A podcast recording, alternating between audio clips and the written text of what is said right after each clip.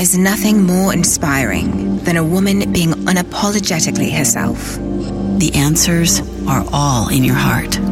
She's waiting, She's waiting. she's waiting for you to set her free.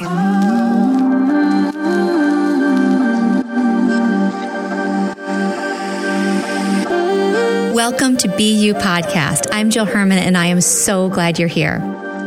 I was broke, insecure, and craved approval. But with grit, hustle, and sacrifice, I still built a successful multi-million dollar business. 10 years in, burnout, I slowed down and looked inward. In that silence, I discovered that the same level of success could have come to me with much less effort and so much more joy.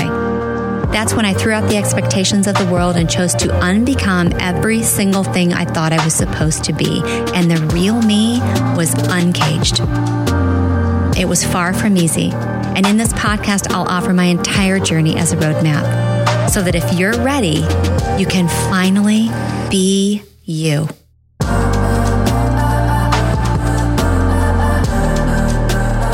Hello, BU Collective. So before we talk about mirror work, I just have to celebrate all of you and celebrate with you that we have now surpassed 10,000 downloads. I was told to have that as a goal for six to nine, more like 12 months. And you did this in 11 weeks and two days. So in less than three months, we have 10,000 downloads from 30 countries all over the world.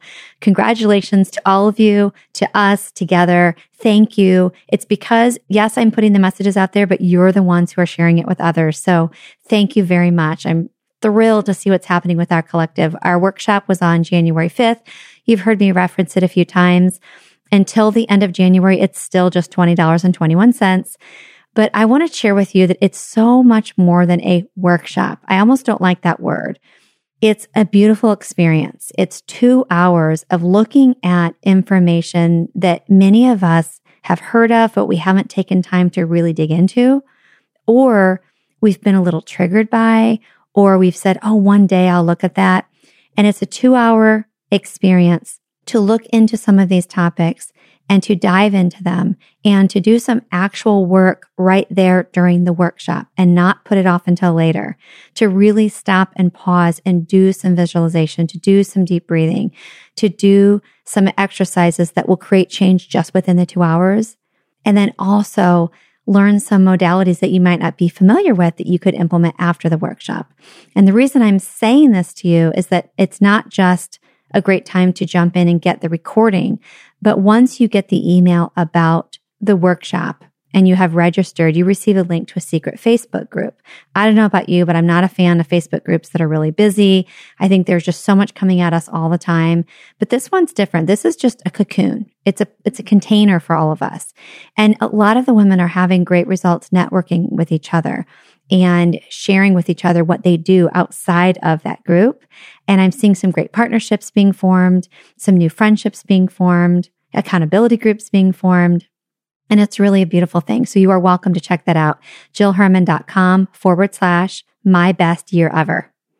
Okay. So what is mirror work? Many of you have heard of mirror work and you might be doing mirror work. Some of you are experts at mirror work and many of you are like I was. You don't even know what it is. I have been doing personal development, self exploration, inner work for many, many, many years. And I had never even heard this term. When someone introduced this to me, I will tell you that I was open because I always am. But when I experienced it for the first time, I was like, oh no, I don't think I want to do this. It felt very uncomfortable, really weird, really corny and cheesy. And that's when I knew I had to do it. Because whenever we are triggered, remember, it has everything to do with looking inward. It's triggering something that needs to be healed and needs to come to the surface. So when I share with you what mirror work is, remember, this is something you could just listen to and never explore. But what if you did? What if you did explore this? This is an opportunity for you to love yourself at a much deeper level. Self care is not self love. We get those two confused. Many times we think self love is getting a latte or getting a massage. I mean, that's wonderful. That's taking care of ourselves, but that's not really loving ourselves. And as you've heard me say a few times in previous episodes, I had no idea that I did not love myself. I had healed so much and grown so much. And I just didn't even know that I didn't love myself until I was faced with mirror work. Why? Because I was faced with myself. I was literally physically looking at myself in the mirror. And you cannot run and you cannot hide from that. There's no denying what comes up when you look into your own eyes. So with mirror work, it's a chance, as I said, to love yourself and also loving yourself can be very cliche these days and also criticized. A lot of people, especially people of faith, will say, Oh, that's selfish. You shouldn't be looking inward. You should be looking upward. Loving yourself is all about you and not about God. I completely disagree. Those statements are made because those people don't really know what this is, what we mean by this. The true meaning of loving yourself is embracing and accepting all of you, just as God does every piece and part of you, everything that you feel needs to be fixed, everything that you wish were different, everything you've ever been critiqued about, everything you've ever been insecure about, everything you've hidden, your shadows. Loving, accepting, and embracing all of you allows you to then love, accept, and embrace all of everyone else the judgment fades away, the critique fades away, the insecurities fade away. Things start showing up in your life in a different way because you are first loving you, all of you, accepting and embracing all parts of you, which then allows you to share that same level of love and acceptance with everyone else out there. You also learn to like yourself, which is very different from loving yourself. And when you learn to say affirmations in the mirror, and man, does it feel weird. I mean, remember that Stuart Smalley character on Saturday Night Live? I still laugh about that. Gosh darn it, people like me. I mean, it's, it's funny, right? But there's something to this. If you haven't grabbed it yet, go find the book by Louise Hay called Mirror Work. Get that book and start on that. I think it's a 21 day process. It's life changing. But even without that book, I'm going to give you in a nutshell what mirror work is, and you can start today. So now you know what it will do for you.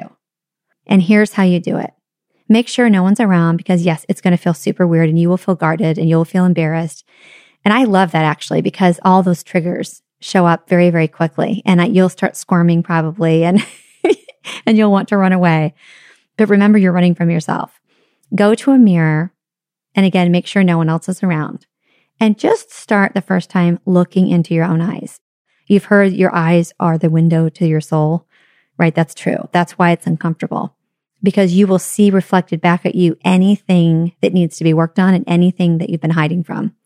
You'll also notice if you don't like looking into your own eyes that there's a sense of hiding from yourself. And as you're looking into your eyes and you do it longer, even without saying anything, you'll probably feel what I and many others have felt. Who is that person?